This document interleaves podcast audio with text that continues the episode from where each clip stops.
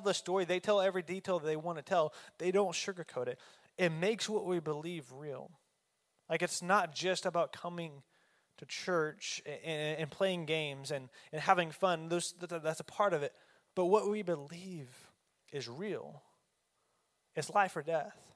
For Jesus, it was life or death. For Christians all around the world, it's life and death. For those, for a lot of us, it can be life or death. If we don't follow Jesus, we could be going down a, a path of death. And so, one of the most important, uh, important questions we can ask whenever we're talking about the death of Jesus is why? Like, why did Jesus have to die? Like, what, that doesn't make sense. Why, like, why is this story in the Bible? Like, why did Jesus have to come? Why did God have to come in the flesh and die? Why did he have to suffer this way?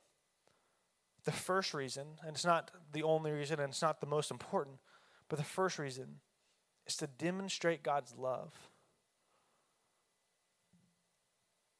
Like some of us, might be asking, like, does God love me? Like, if God's real, like, does He love me? And if He does, then how will I ever know? How can God prove that He loves me if He's real? Romans chapter 5 and verse 8, it says, God proves His own love for us, and that while we were still sinners, Christ died for us. How much more then, since we have been justified by His blood, will we be saved through Him from wrath? For if while we were enemies, we were reconciled to God through the death of his son, then how much more, having been reconciled, will he save will we be saved by his life? So God proves his own love for you. If you've been wondering, like if God's real, then how, how do I know he loves me? God proves his love for you. God loves you. Jesus loves you. And while this is only one factor on why God sent Jesus to die, it's an important one to understand because God's love for you is unconditional. It doesn't change. God's love for you didn't start whenever you decided to come to church. And it didn't start whenever you were coming and you decided to get, take it more serious. It didn't start whenever you chose to worship. It didn't start when you chose to read the Bible. It didn't start when you chose to pray. God's love for you is unconditional. He loved us enough to die for us, even while we were sinners, it says. Even while we were far off from God, even while we were rebelling against God, even while we were just doing whatever we wanted, when we wanted, thinking what we wanted, saying what we wanted, rebelling against God, God loved you enough in that moment to die for you.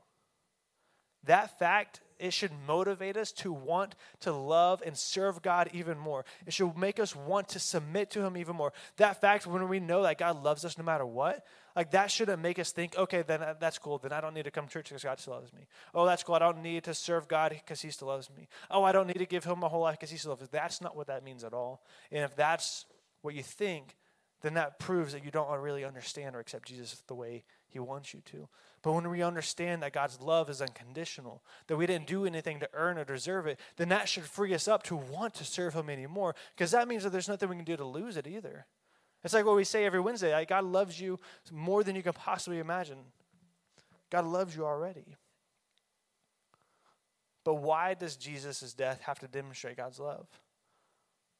Like why why did Jesus have to die in order to demonstrate God's love? Like that part like sometimes it doesn't make sense. Like why couldn't God do any other thing to demonstrate God's love? How does his death do that? It's because Jesus' death saves us from God's wrath and it justifies us. Jesus' death saves us from the death that we deserve. Jesus' separation from God saves us from the separation from God that we deserve. Justify is a court term that Paul used use about God, and it says like in like he saved us, he justified us, he reconciled us, um, and it makes sense only after reading Romans six verse twenty three. All right.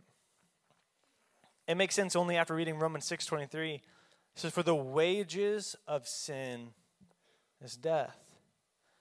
But the gift of God is eternal life in Christ Jesus, our Lord. Wages, we all know what that means. A wage is what you earn, is what you deserve. And every sin that we do, every sin that we think, every sin that we cause, it has more wages that we can never pay back or get rid of.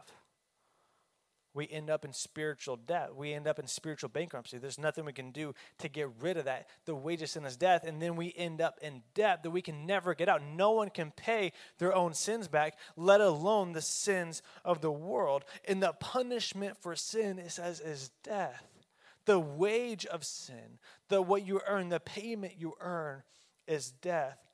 Think about it. Adam and Eve in the Garden of Eden, they were eternal in the Garden of Eden. Like the way that God created them, like they would have never experienced death. They were literally living in a physical heaven. But whenever they sinned against God, it resulted in the eventuality of the physical death. Like whenever they sinned, like they didn't just die right there, but it resulted in okay, now human beings have a lifespan. Now they have an expiration date. But more importantly, it resulted in a spiritual death. It resulted in God's absence. So every sin, it adds more wage that we can never pay back, that we can never get rid of. And so we end up in that spiritual death. But God loved us so much that He sent Jesus, His one and only Son, to die in our place, knowing that we can never not sin again, that we can never be holy enough, that we can never pay back and, be perfect and innocent.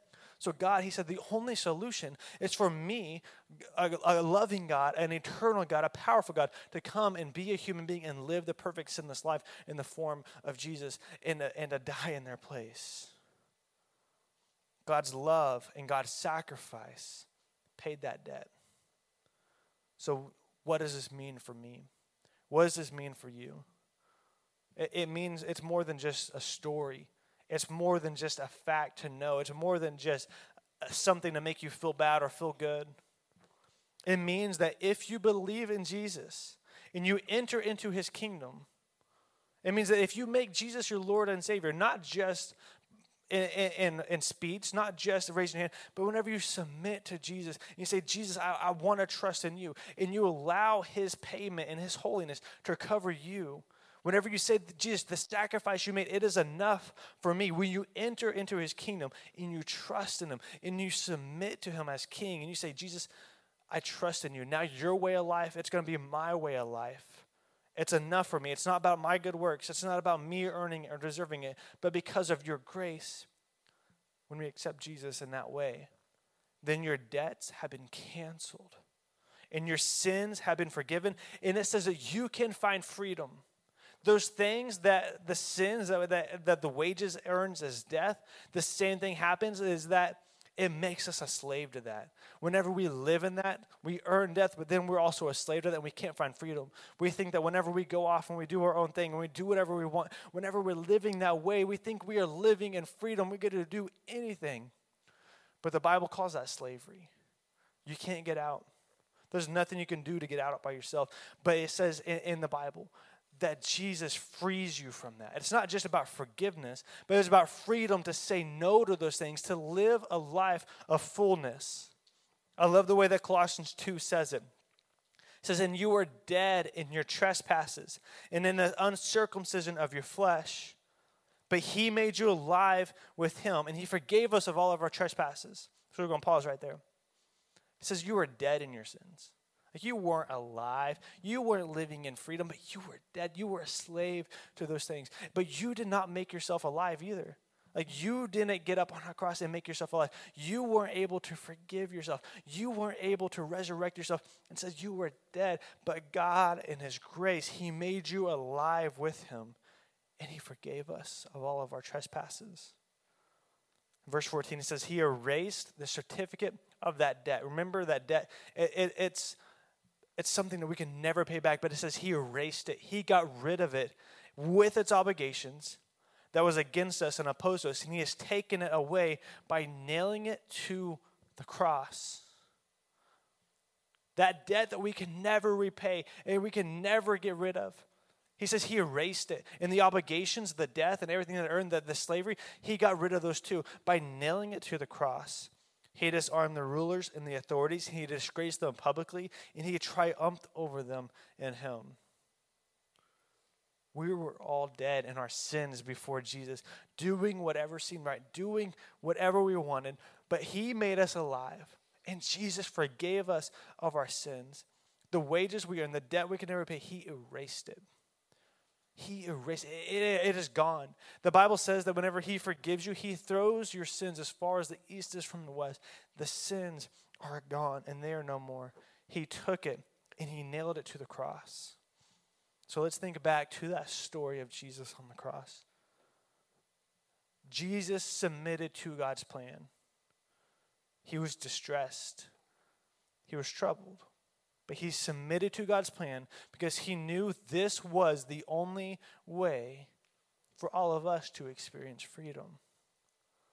Jesus allowed the humans that he created, because remember, Jesus is God, the humans that were breathing his air with the breath that he gave them, the humans that he formed in their mother's womb, he allowed them to nail him to a cross. A cross that was built with trees that he created, with nails made out of the atoms and the elements that he breathed into existence. He allowed them to nail him to the cross. And why? Like, I like that question. Why? Why did he allow that to happen? He was God. He created, he's the one that holds all things together. It's because when they were nailing him to the cross, they were also nailing the debt of your sin to the cross. Jesus stayed on the cross that we deserve and endured the, our punishment so that we could be freed from sin, freed from our past, and free to live alive in Him. It's more than just being forgiven so that we can enter into heaven. But He nailed our sins to the cross so that we don't have to be a slave to it anymore, that we don't have to go back to it anymore. We don't have to live a life that is full of meaningless and is full of sin and brokenness, but we can live a life that is being recreated in the image of Jesus in a second. We're going to watch a two minute video from the Passion of the Christ. And I understand it's going to be graphic, and I understand it's going to be hard. And if you have to close your eyes, that is okay. But I want you guys to see a representation of what this story is talking about. And as soon as this video is over, Alyssa, I'm going to go ahead and ask you to come up to the stage.